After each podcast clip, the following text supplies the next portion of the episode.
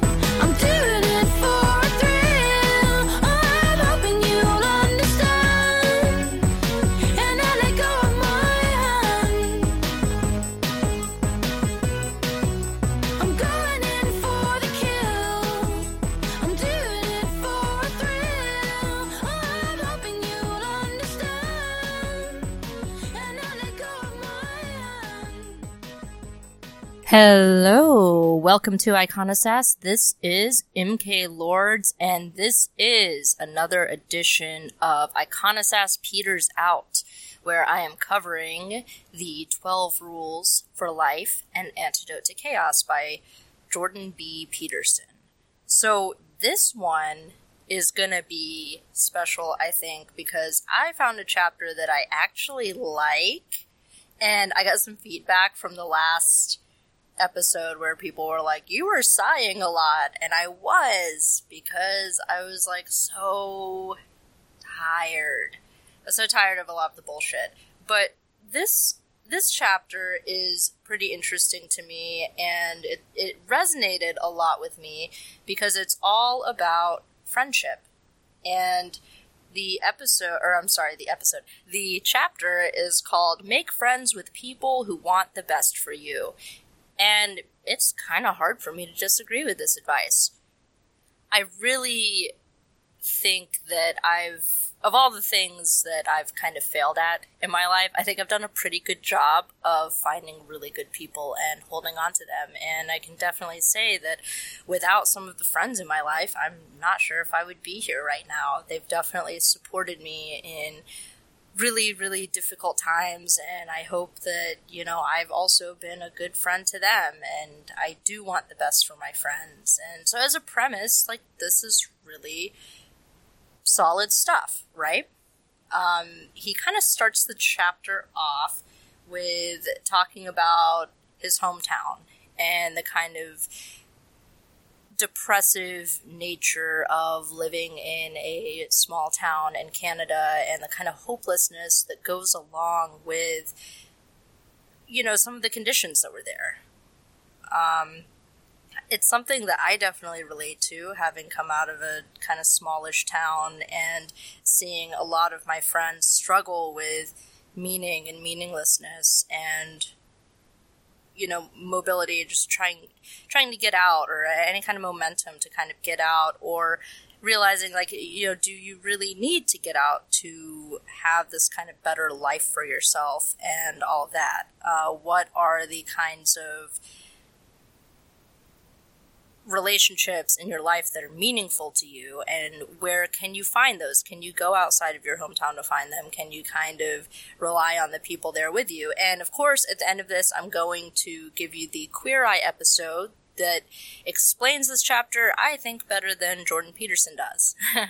So stay tuned um, till the end so you can hear that because i think they make some really good points and they kind of come to slightly different conclusions than peterson.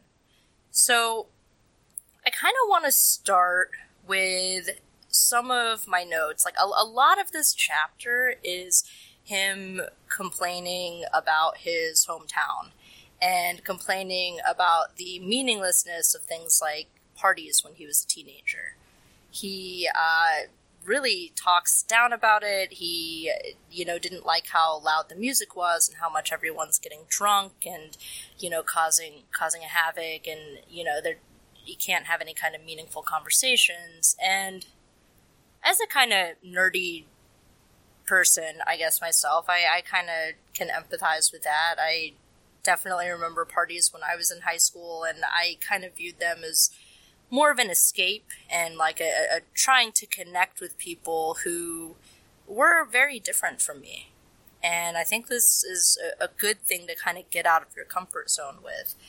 Um, but he's very harsh about it. He, he even says there's, there's a line, there were always a couple of town psychopaths attending, which, like, I, again, I, I don't like to, I don't know that I would necessarily diagnose people psychopaths, but uh, there you go. But this obviously wasn't working for him. He found that he didn't really maybe fit in, I guess. He found a lot of these things kind of meaningless and people were just kind of biding their time doing what exactly?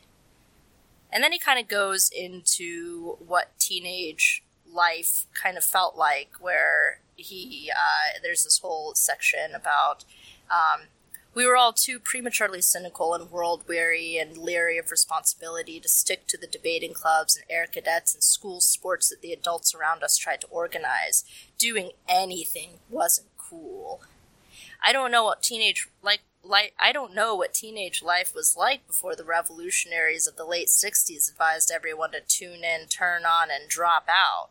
Was it okay for a teenager to belong wholeheartedly to a club in 1955? Because it certainly wasn't 20 years later. Plenty of us turned on and dropped out, but not so many of us tuned in.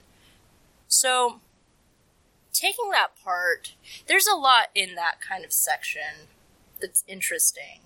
Um, part of it is this is going to be the natural attitude of some teenagers when you reach that age where you find out a lot of the people that you looked up to are maybe not such great role models and you start realizing that you were lied to about a lot of things there is a cynicism that kind of creeps in and i definitely experienced that when i was a teenager i was oh my god such a little hellion and um you know i was frustrated i, I was frustrated that like um, there was so much hypocrisy and lies and stuff like that. So the kind of like cynical nature of teenagers, I, a lot of that's an age thing. Some people don't grow out of it. I mean, I, I don't know. Like I've, I know I sometimes have a very still cynical worldview of things. I don't know that my worldview is always the rosiest it could be.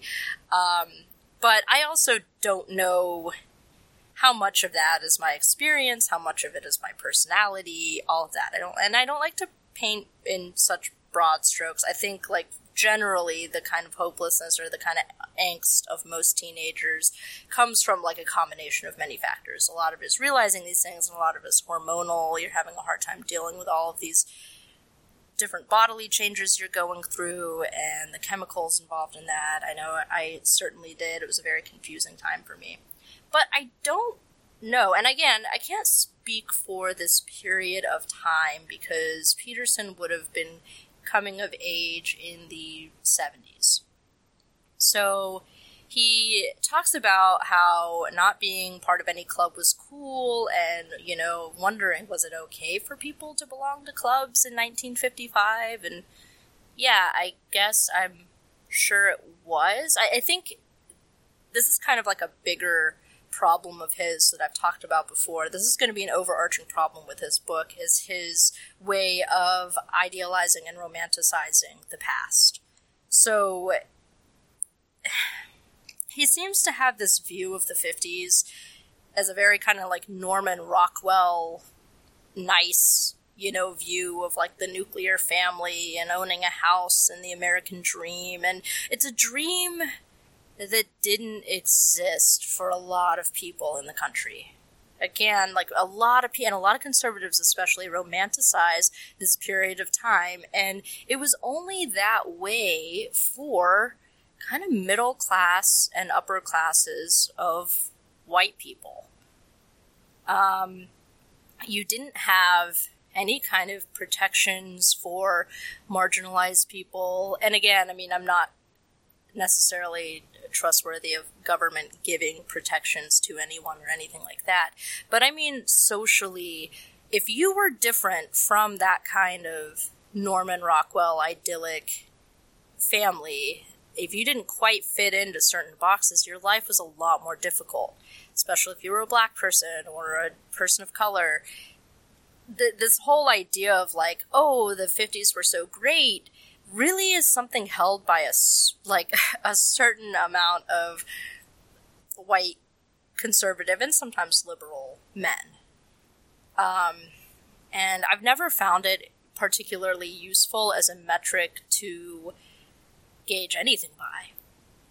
You know, I mean, I I don't get to uh, even live in the current day as you know someone who had you know all of those same kinds of privileges, even though I am privileged in a lot of other ways. So his romanticized view of the 50s is rather boring and typical of men his age, though. So, whatever. Um, and he's saying, well, it wasn't cool to be part of a club, like a debate club or something like that, 20 years later into the 70s. Again, I can't really speak for that time, but both of my parents grew up, or my, actually, my father grew up in the 70s.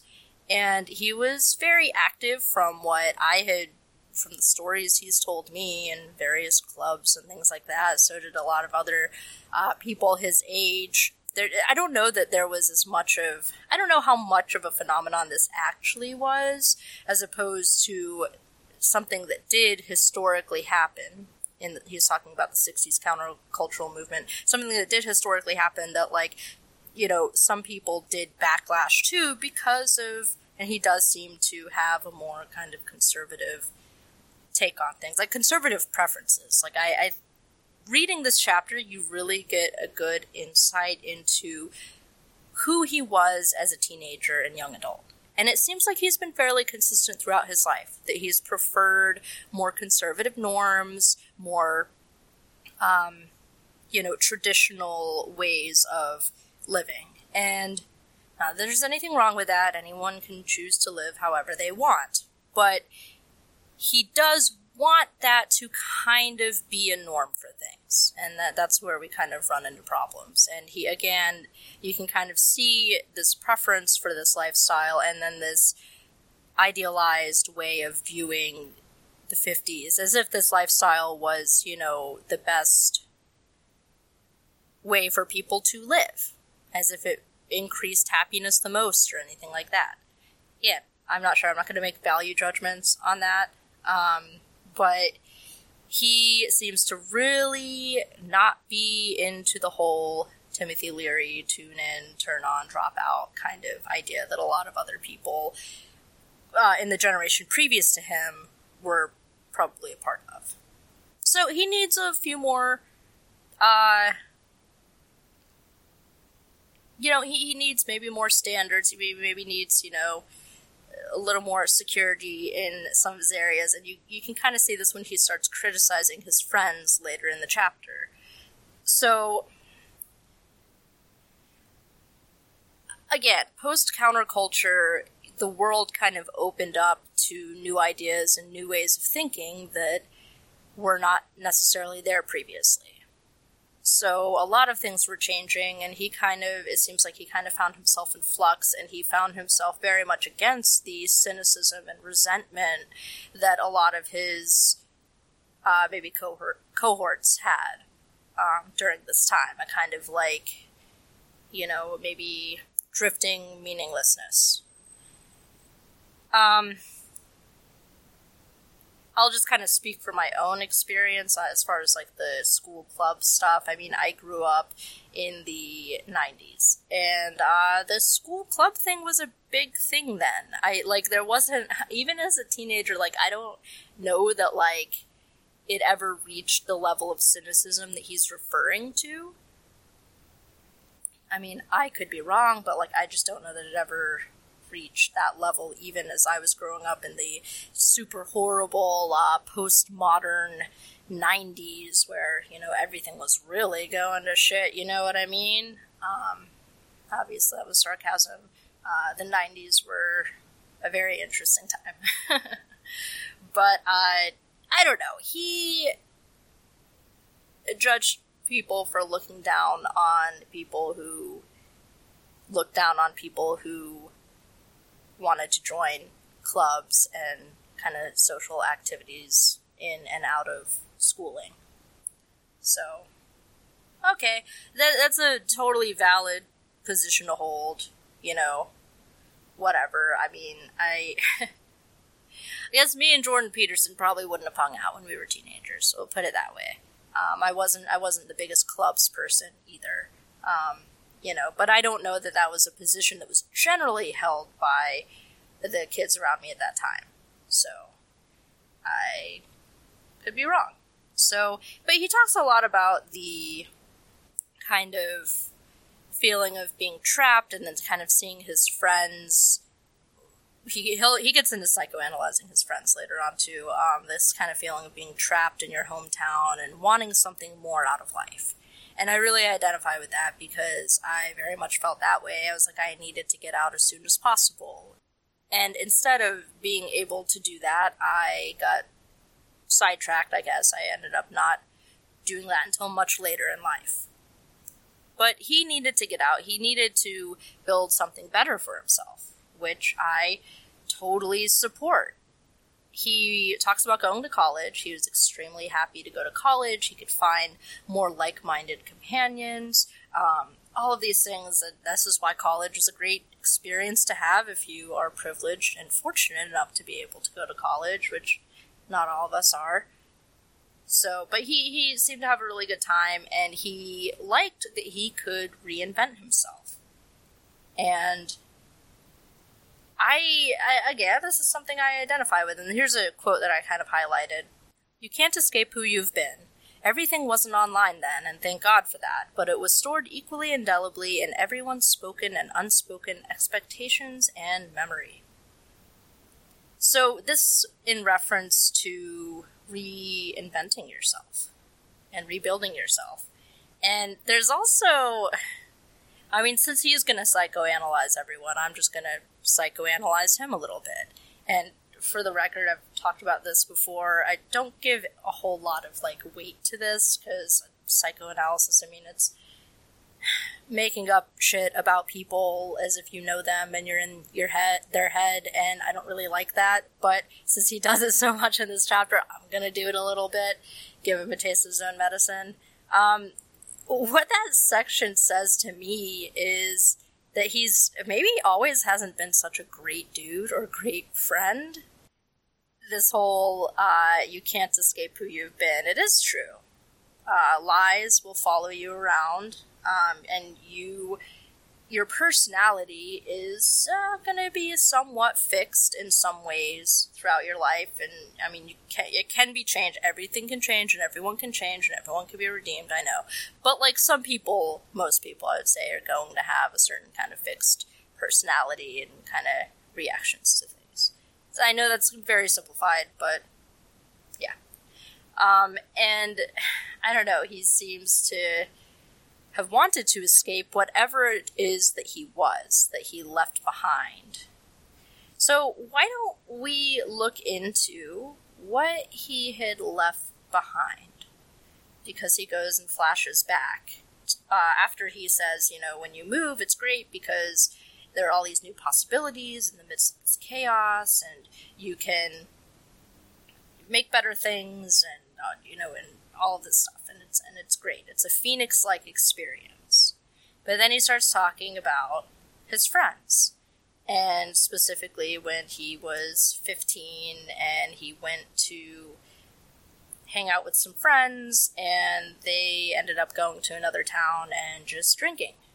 And when he would go back and visit his his friends in these in his hometown, he just kind of found them very uh, lackluster, I guess. They they weren't into the same things. They weren't into the same lifestyles. His friends wanted to drink and smoke weed, and he wanted to do other things. I assume. So he didn't really like uh, the company. You know, that he went on with this trip. Um, and he found that his friends who stayed behind were kind of they they didn't quite progress with their life in the same ways that he did, and this sometimes happens in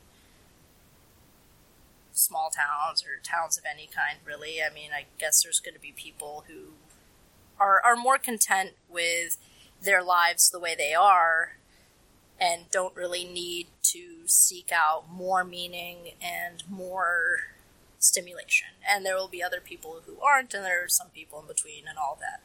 Um, so I identify a lot with Peterson's need to have more stimulation and get out and see more of the world and not just settle for the same kinds of uh, people and experiences or whatever that were in your hometown. I, I can understand that. Um, but I am not fully sold on that notion, which I'll get to in a bit. Um, so he tells a story about his friend Ed, who was a very smart person who seemed that uh, Peterson seemed to think he had a lot of potential. And uh, one day, you know, his friend moves to the city and he invites him over, and he's all excited to see his friend Ed. And it turns out that he Ed seems like he was maybe I, I don't know the way he describes Ed like he goes Ed showed up older, balder, and stooped. He was a lot more not doing so well young adult and a lot less youthful possibility. This happens with age sometimes. Yes, that's is what it is, I guess. His eyes were the telltale red slits of the practiced stoner and he said this guy hadn't achieved much with his life because he had taken some like manual labor type jobs. But uh, he found himself you know older now and that that didn't seem to be very you know it didn't seem to be good enough. And ed also brought his friend. And his friend come over his friends come over. Peterson's sister was also there and had known ed from before and they sat down and just hanging out. Um, and they were both stoned. It turns out, stoned out of their gourd. Oh boy. So, and then like the next few paragraphs are just kind of him judging his friend Ed. Um, and then eventually he gets so frustrated with them just kind of being stoned and sitting there saying things like, my particles are scattered all over the ceiling. Like real kind of like hippy dippy stoner stuff and Peterson was drinking beer and stuff too. But Peterson gets super offended by this and he takes his friend aside and tells him that they gotta leave and that he shouldn't have brought his useless bastard of a companion. So, again, as someone who prides my myself with the friendships I have in my life and have been friends with also a really wide variety of people too. Like I have found myself often among different very different types of subcultures and stuff like that.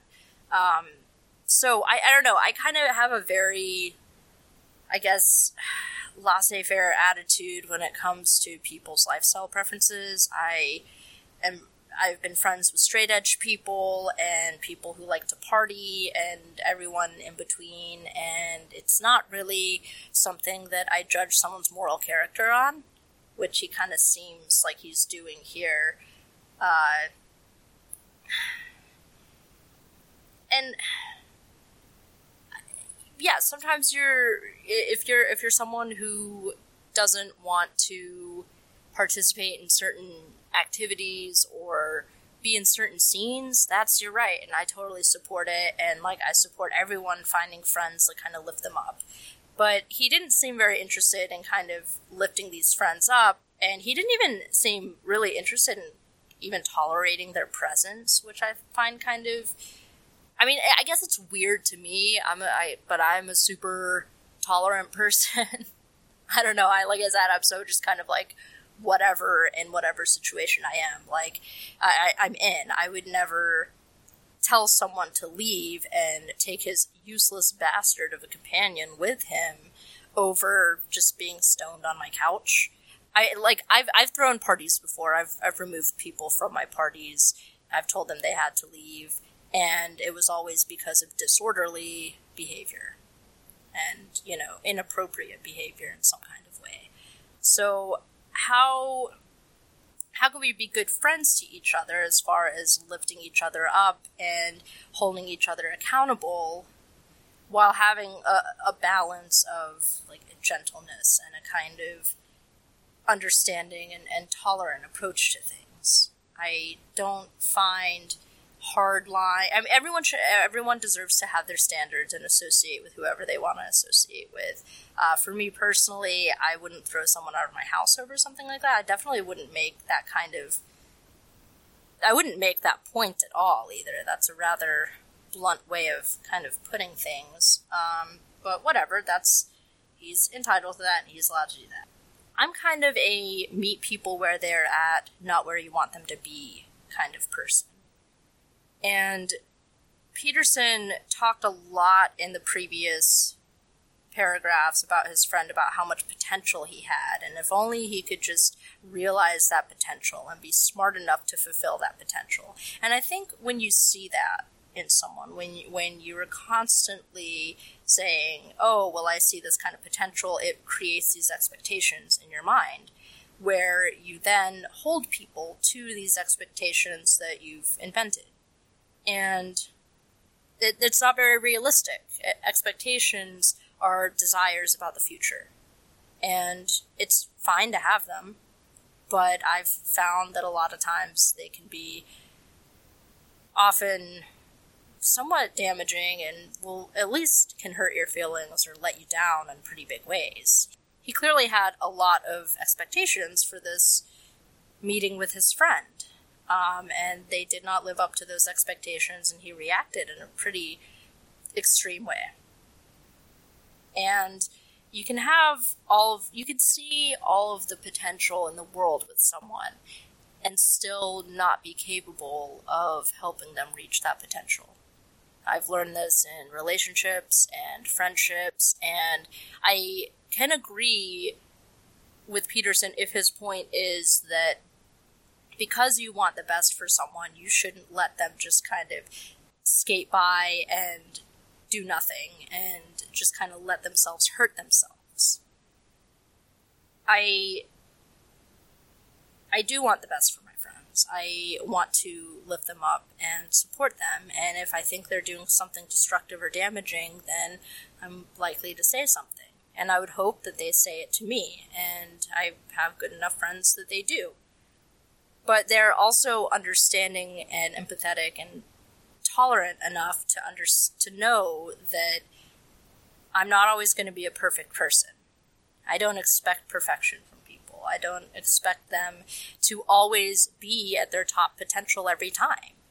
I know that sometimes we're going to have bad days we're not going to be consistent with what we say and how we act sometimes. We're going to yell sometimes, or we're going to let, you know, we're going to do things that in other conditions we might never have. So when it comes to friendships, I do value a degree of flexibility over this kind of need to take someone to task over any kind of perceived hypocrisies. And I I don't always do this well at all. I'm super flawed when it comes to this because in my own mind I do have very high standards for myself and I am very hard on myself when I don't achieve those standards. I've had to go through a lot of therapy to like, you know, undo a lot of that and I try to be a lot more gentle, even way way more gentle with other people than I do myself. And I think friends who want the best for you also um, are understanding of that. You know, there there is that degree of tolerance and acceptance. But he, you know, I, I, I question. I guess my my critique of this chapter. It's not with the premise. It's more with Peterson's personal interactions and questioning his own hypocrisy kind of displayed in this chapter. And question the, the question I have is was Peterson a good friend himself? Was he someone who wanted the best for his friends and wanted to lift them up in these various situations? I don't know. I I think telling someone to get the hell out and take his useless bastard of a companion with him is a bit bit harsh, but you know, whatever. People can decide their own comfort levels, and that's fine. But then, instead of just accepting that some people are different and some people have different lifestyle preferences, he instead goes to psychoanalyze another one of his friends named Chris. And he describes Chris he had described him earlier in the in the chapter as someone with a lot of potential too. But as Chris got older, he started to have certain problems that were coming to the surface. He mentioned earlier in the in the book that Chris had some kind of dark secret that he never found out about. Maybe because Chris didn't feel comfortable enough telling his his friend Jordan Peterson. Um, but he had some kind of issue that kind of seemed to haunt him through his life. And someone who's dealt with a pretty complex life that's caused, you know, all sorts of weird repercussions, I can definitely understand that. And I can understand why people wouldn't want to talk about it, especially a man growing up in the 70s. Men have a hard time talking about what's happened to them traumatically now and it's 2018 and men still have these these problems with being able to talk about their emotions and talk about what's happened to them you know and they receive a lot of backlash still when they do. And i can't imagine how much harder it was back then because everything was harder for people back then even though it was just the 70s things were very different. Um, and you know it wasn't something it wasn't a priority for men to sit around and talk about their feelings. And I think that's a sad thing. I don't I don't look back on those years as like the golden years of male emotional healthiness and friendships, but whatever. Jordan Peterson wants to take us back even further to the 50s, where it was even worse than the 70s, as far as that whole very specific topic of male uh, vulnerability. So he's talking about his friend Chris, who had a psychotic break in his 30s, and he says after flirting with insanity for many years, and not long afterward, he committed suicide. And then he goes on to speculate did his heavy marijuana use play a magnifying role, or was it an understandable self medication? And again, Chris was another friend of his who liked to use cannabis. And I've heard some therapists, I have had a therapist tell me that, oh, marijuana use can fundamentally change someone's personality and make, you know, contribute to really bad things. And I really, I think that's a really anti scientific take. Look, I get it. You don't like being around weed smoke. That's fine. That's totally, like, again, great. Maybe he tried marijuana and it didn't work for him. And that's also an outdated term. I prefer to use the term cannabis uh, because of the bad history of the term marijuana. So, cannabis has been extremely helpful for me in dealing with my whatever, like problems, but I can understand that it can be a problem for some people.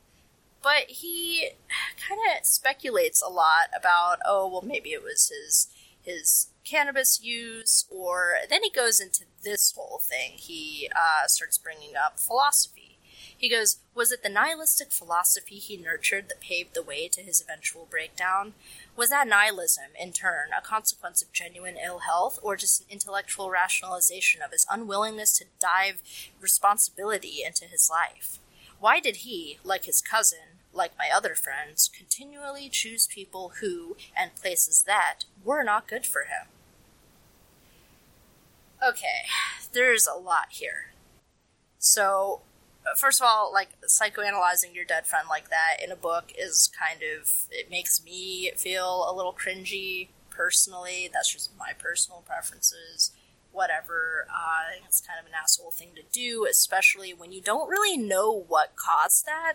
When, when someone commits suicide, you don't know always what cost is. Sometimes they leave a note, sometimes they don't. Sometimes you're left wondering forever, and sometimes they had a very good reason for doing what they're doing. But the thing is, when you start speculating about that, you kind of come off as a bit of an asshole. And then you try to blame it on marijuana use and nihilistic philosophy. First of all, let's talk a little bit about nihilism. I would classify myself as some kind of nihilist. I have since high school, probably, since I first found out what it was. And the con- when I say nihilist, I mean in the sense that there is not an objective meaning to life, that we create our own meaning. And I view it as a very positive thing. In fact, nihilism has helped me get through some of the darkest times in my life with a degree of levity and humor that I don't know.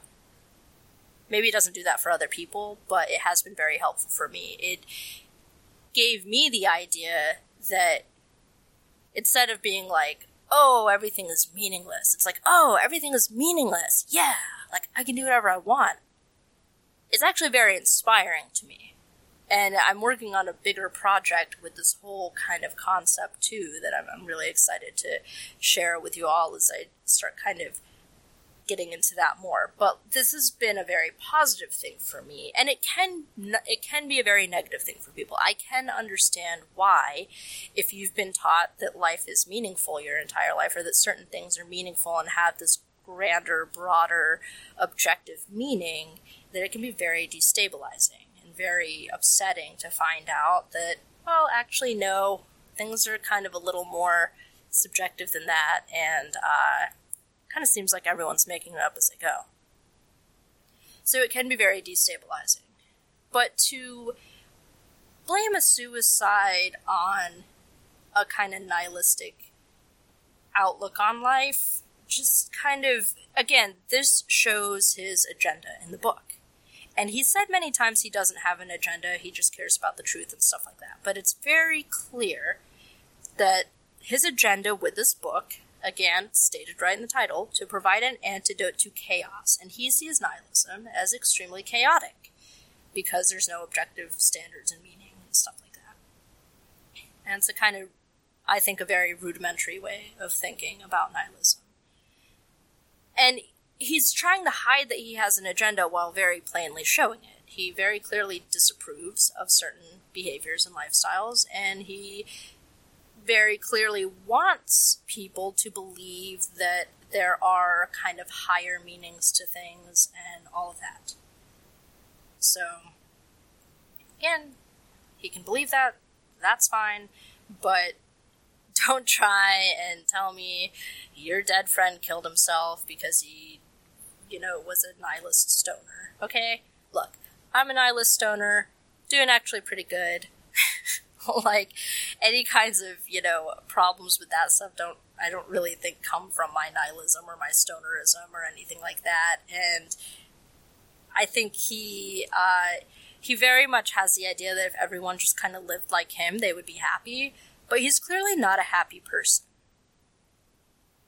So he kind of goes into why we fail too in the next section. Like he, he's he kind of goes against the notion of sticking around people who are indulging in the same things you're indulging in that are maybe holding you back and kind of calling out some of their motives as being bad. Um, and he's saying, you know, you don't really want to lift yourself up when you're hanging out with these people who are dragging you down. You're just making excuses. You need to pick your, yourself up by the bootstraps, that whole kind of thing. Uh, he's very much against the notion of helping someone who's in trouble. Kind of goes off on before you help someone, you should find out why that person is in trouble. You shouldn't merely assume that he or she is a noble victim of unjust circumstances and exploitation.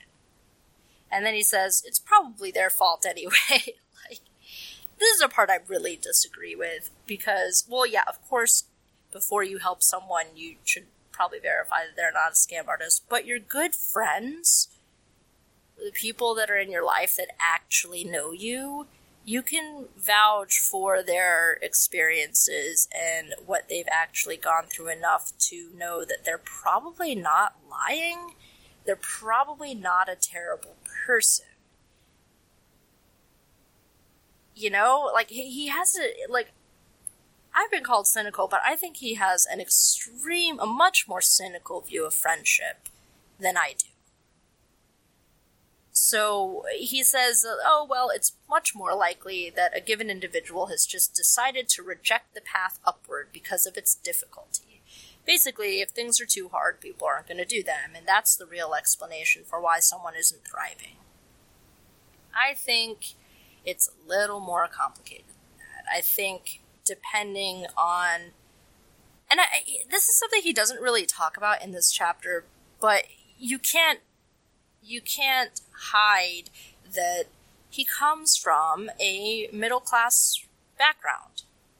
And when you start in the middle class, you're already starting on a pretty easy level, especially if you have white skin, for example. If you start in Canada or the United States as a white man, you kind of won the jackpot as far as you know how easy your life is starting off with, especially if you have non-abusive parents. So that's like you know the jackpot there. Uh, you know, maybe it is kind of on you if you fail to thrive in that incredibly supportive environment. So I'm, I'm kind of psychoanalyzing a bit. I think like his perspective on this whole pull yourself up by the bootstraps thing is very specific to his experience and his understanding of some of these things that he wants to say don't exist but actually do. Uh, things like white privilege and uh, class. I mean, class advantage is huge. People never want to talk about class issues, but it's a big difference coming from mid- the middle class than it is the working class or poorer classes. Uh, you don't have the same opportunities. It's not that you're rejecting an upwardly mobile path because it's hard. It's because there's so many barriers placed in front of you that some of them are completely insurmountable. Some of them, you know, are, are going to cause you lifelong problems. Maybe the, this is a book, you know, written by a middle class dude. Well, now he's way upper class. Um, actually, he was an academic before, so he was already in the upper class. So, written by an upper class dude from the middle class for middle class people. So, maybe, and I've maybe said this before, I'm not probably the audience for this book. Uh, but yeah, it's a very specific view that, that you hear in a lot of self help books. This is my over bigger critique with self help books is kind of how unrelatable they are to working class people. Um, I'll get into that a little. Um, but I, I'm very curious what the stats are on that. Like, why do people not thrive when given everything they need to thrive? You know, is it because of personal choice? They reject that, it's too hard, or are there other reasons? I don't know. But he starts just railing against people who are asking for help. Now, if again, to kind of bring a class analysis into this, you are less likely to ask help from people if you come from certain classes too. It's seen as somewhat shameful. It's seen as I had I've had to do a lot of work personally to reach out and ask for help from people because it's a source of shame for me. That's how I was taught. That's how I was raised. That you just got to pull yourself up by your bootstraps and you you know you got to do everything on your own because no one's going to have your back and no one's going to help you ever. And that's a sad world to have to live in. And this is the world that he kind of wants. And it's important eh, to critique this stuff because he has an agenda and he very clearly has a worldview. And he has an idea of how things are going to be better if you just follow this agenda. So, what is his agenda? this is what I'm getting to, is he has a very, yeah, again, a very specific goal he's trying to accomplish here while saying he isn't, which is completely dishonest and I hate. Uh, but he kind of launches into this critique of asking for help, or this uh, critique of kind of living in the moment and trying to just kind of take the pleasures as they come. He goes, he asks this question How do I know that your suffering is not the demand of martyrdom for my resources, so that you can oh so momentarily stave off the inevitable? Wow. Like, this is a thought that I guess as someone who hasn't had a lot of resources, is, has like never entered into my mind. Like whenever a friend of mine has asked me for help, or whenever I see someone pleading for help on the like randomly, publicly on on the internet or something, it, it never occurs to me. Again, this is just talking about my friends. I'm not talking about strangers. I'm talking about people I actually know. When someone's crying out for help, it doesn't occur to me immediately that they're trying to pilfer my resources if you uh, have, have reached and especially with a lot of the people i know if you're reaching such a state of desperation that you're you're asking for help then things must be really bad most of the time. It's it's a humbling hard thing to do to ask for a helping hand. There's no kind of pride in it. An example is i i have done homeless outreach before and you know, they're always extremely grateful for what you're doing, but the conversations I've had with them, the looks in their eyes, like they feel ashamed that they have to rely on a stranger for help. It's incredibly sad.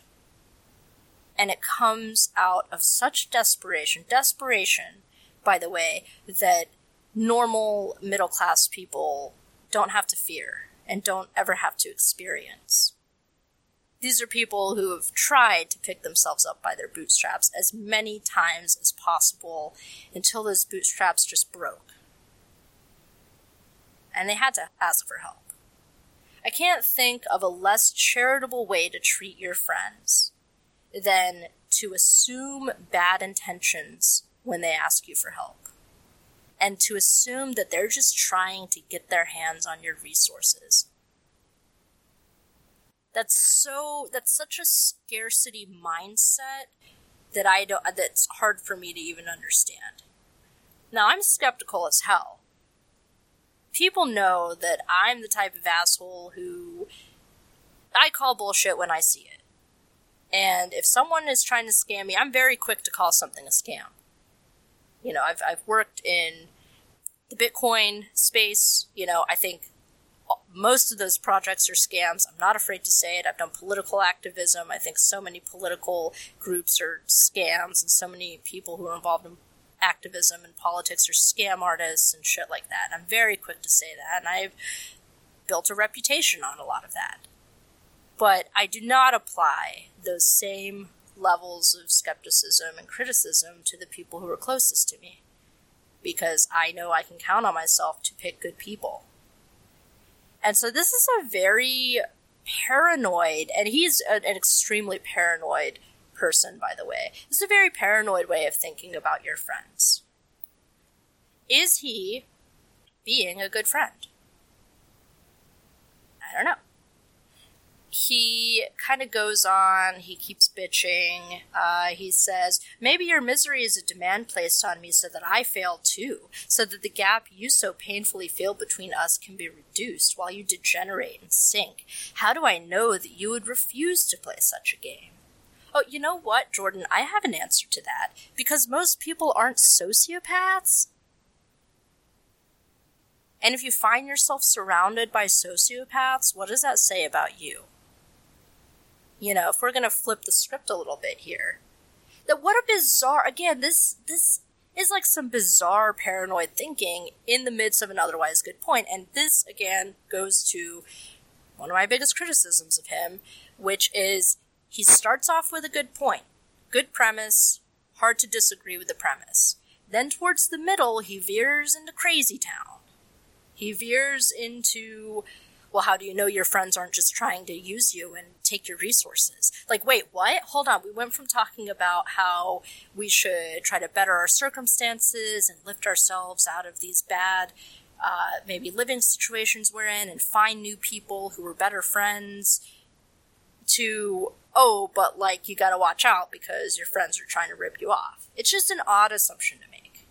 It's just like, what what to ask you to even ask these questions reveals the mindset that he's in, which is a very fearful, fear based, scarcity based, paranoid, and it's not based in reality kind of mindset. So, you know, maybe he should psychoanalyze his dead friends a little bit less and worry about his own issues here. Okay? Gosh. Then he goes on even more. This this one I I had to highlight so much in this section because I was just like, whoa! Because it, takes such a sharp shift, and it you, all of a sudden you're like in an, an entirely different book. It feels like. So, this is awful. What he says now. Maybe your misery is the weapon you brandish in your hatred for those who rose upward while you waited and sank. Maybe your misery is your attempt to prove the world's injustice instead of the evidence of your own sin, your own missing the mark, your conscious refusal to strive and to live. Okay, yes, there are some people like that. I've met these people who are only happy when they're miserable, who are only happy when they have something to, to complain about and will do everything they can to drag you down. Those people exist. I don't count them among my friends. And I, if he is seemingly surrounded by so many of these people, then I guess he could listen to his own advice. But to like speculate on this is so bizarre. And then he uses, I highlighted, you know, instead of the evidence of your own sin. So he is someone who like literally believes in original sin. I just want to remind all the listeners of his own religious beliefs, and he does talk about sin and stuff like that. Of course, in this context, it's not necessarily original sin. It's it's like you being a slacker. so that he's viewing his his friends or or I guess random people who ask him for help as these kind of sinful like terrible people who are always trying to drag everyone down is just so uncharitable. You know, and, and again, I say that as a very skeptical, not always super nice, optimistic person. But this is like really some next level cynicism right now. It's so sad. And again, his book's popular because it says the same old self help stuff you've heard a million times, which is pull yourself up by your bootstraps, try to be better, you know, just keep going, you know, whatever. And again, it's useful if you have nice bootstraps.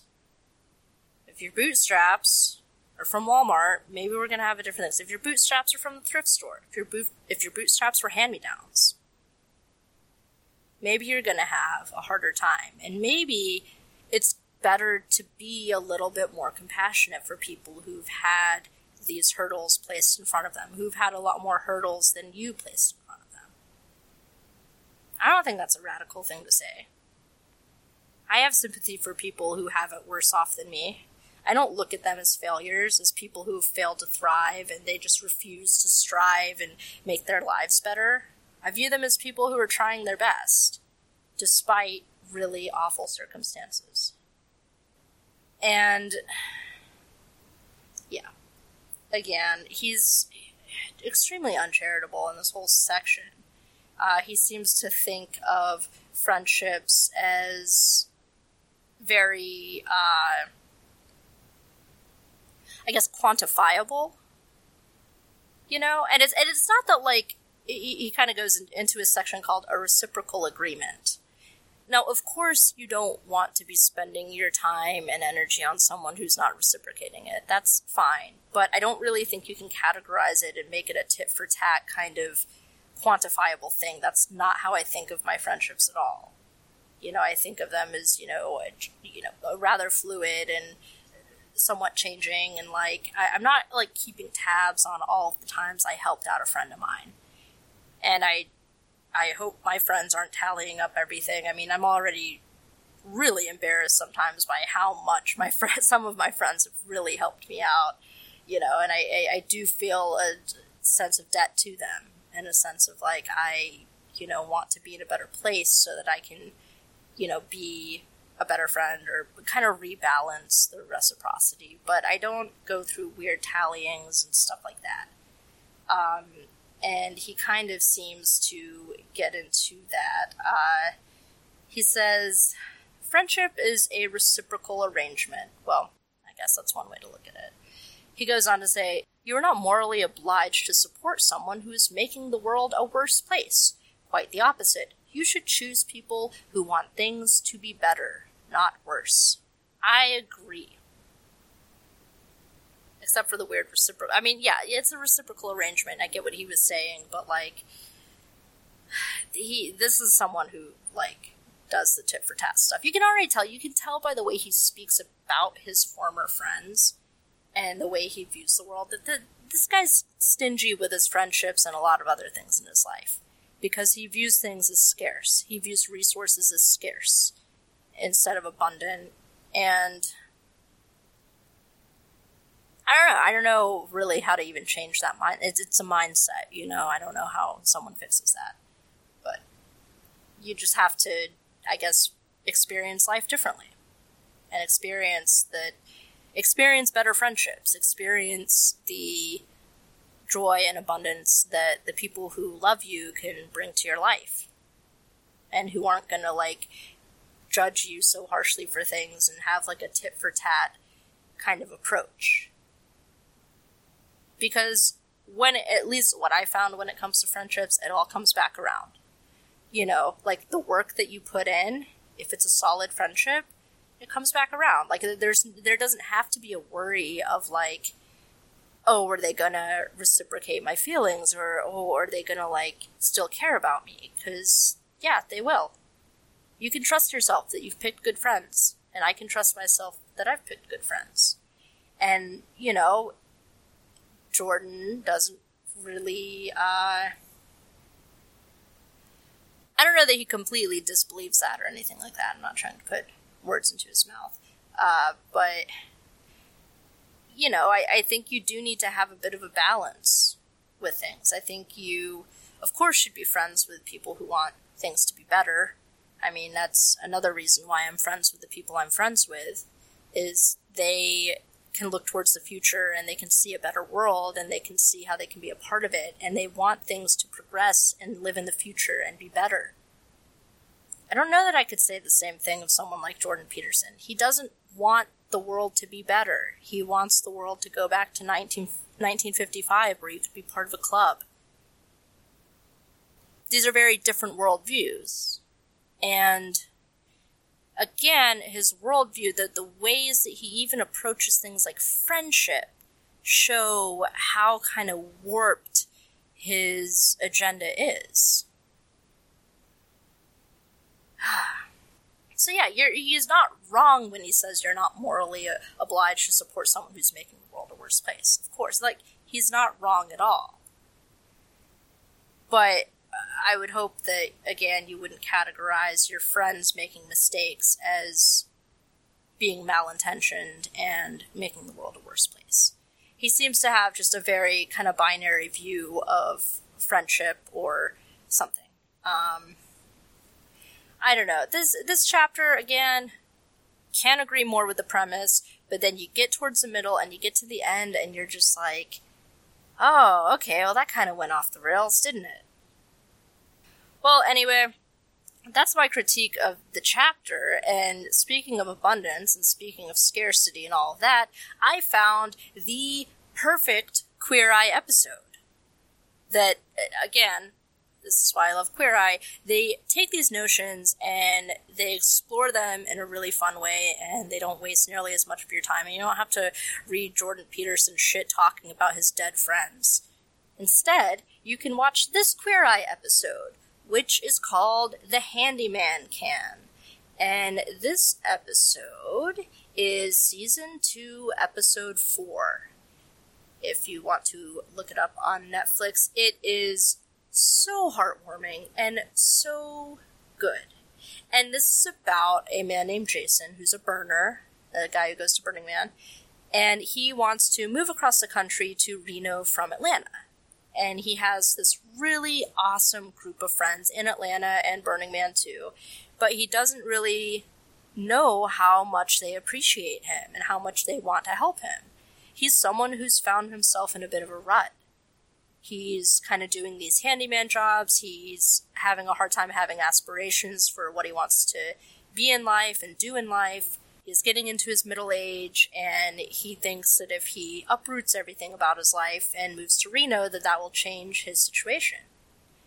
Well, the Queer Eye guys come in, and they kind of give him the the whole notion is hey look you have this awesome support system here of people who have like all these nice things to say about you and why not focus on the relationships you have and you know being with the people who love you and support you in healthy ways your good friends and you know work on your own place a little bit instead of just abandoning it to start over and try something new, but maybe having a harder time with friends or whatever.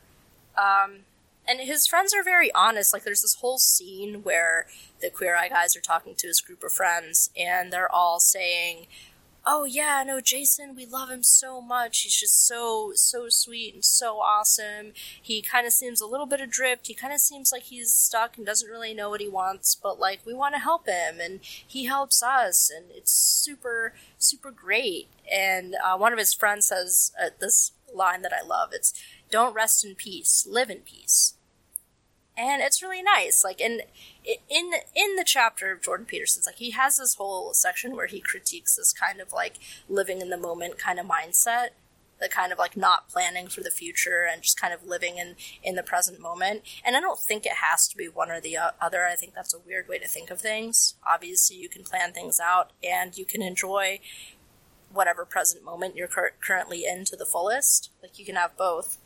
Um, so what this what I think this episode does is not only make Jordan Peterson's points better, but also contradicts some of his points and puts them through a healthier lens of abundance instead of scarcity. And what I mean by this is they do encourage Jason to try harder and to kind of, you know, pick himself up by the bootstraps, but also like lean on his friends that are already there to do that. And one of the things that Jason says, Jason very much is someone that Jordan Peterson is talking about in this chapter. Jason goes, I haven't failed much because I haven't tried much. He's so afraid to strive because he's afraid he'll fail. And his friends have picked up on that. But maybe he just needed a good kick in the pants. And that's where the Queer Eye guys came in. That's what they do. They kind of revamp his life a little bit. They show him that instead of challenging himself by maybe moving across the country and not having, you know, that much of a plan, maybe stay put and try harder to pull it together and lean on your friends a little bit more. Appreciate what you have in your life. And so the whole point is leading up to this big going away party that he's throwing for himself, where he invites all of his friends and they get up individually and they tell him how much he means to them and how much he they love him. It's really, really moving to watch. I was like, I cry every time I watch it because you just realize that, like, you know, his friends were trying to say, look, we were, we've been here for you the whole time. You can lean on us. Like, don't be such an island. You know, don't be such a hard ass about trying to do everything on your own because we're here for you. And those are good friends. Those are people who do want the best for him. And they're not doing it in a weird, underhanded way. This isn't like they sabotaged his move to Reno or anything like that. They're all just like genuinely expressing how much they'll miss him and how much like he doesn't have to be afraid to like reach out and, you know, ask them for help. It's incredibly touching. And by the end of it, he realizes that he has everything he needs to succeed right there in Atlanta. And I think it's kind of, again, the inverse of what Jordan Peterson goes through in the chapter and what I've done in my own life too, which is like tried so hard to escape my my hometown because I thought there were greener pastures, and maybe there were in some ways. But I also realize what is there and that I can't fully escape those experiences and and I don't want to escape the people I've met there. I've met some of the most awesome, coolest people who were closest to me and dear friends of mine from my hometown. And we've all had our hard times where we've struggled trying to come out of that place. And there have been friends that, like, were in that group that Jordan Peterson talked about, where they are just trying to drag you down and they aren't going to get better. And they're completely crushed by the hopelessness of their situation. But I've encountered just as many people who are like, you know what, I'm going to make the best of this situation. You know, I, I'm I'm gonna stay here and I'm gonna build a family, or I'm gonna build something that I really love, or I'm gonna get active in my community. I'm not gonna run away from this. I'm gonna make it better.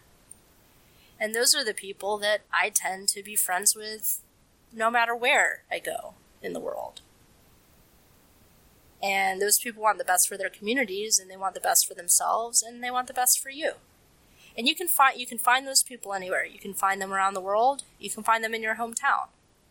What's important is that you do have those friends who want the best for you and who will encourage you and who will lift you up. And I definitely strive to be that friend to people too.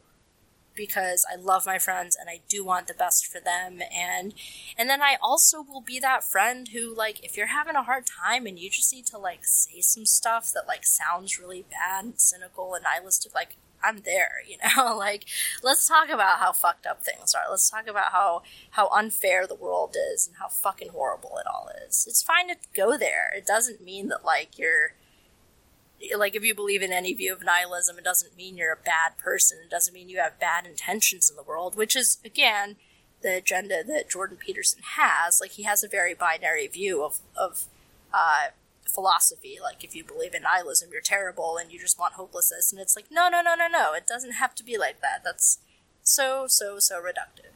So anyway, watch the Queer Eye episode, The Handyman Can, instead because it's really fun, it's really uplifting, it makes Jordan Peterson's points better than he does, and you don't see Jason shit talking about his dead friends, which is much better. I- think we can all agree. So, anyway, that's my short and sweet analysis of Jordan Peterson's Make Friends with People Who Want the Best for You chapter of the 12 Rules to Life, an antidote to chaos and instead watch The Handyman Can.